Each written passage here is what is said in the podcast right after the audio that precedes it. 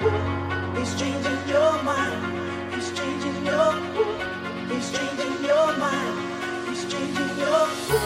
He's changing your mind. He's changing your. He's changing your mind. He's changing your.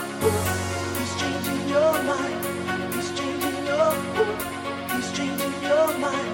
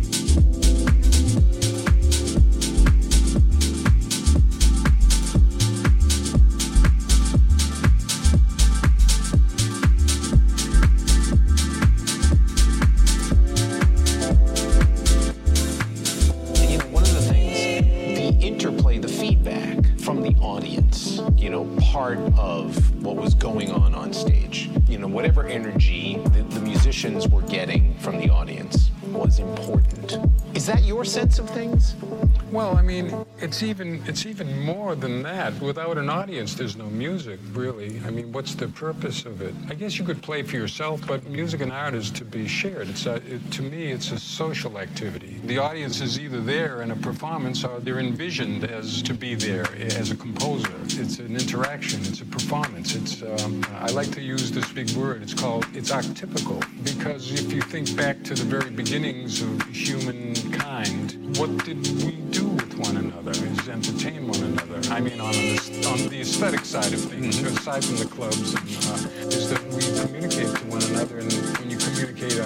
on an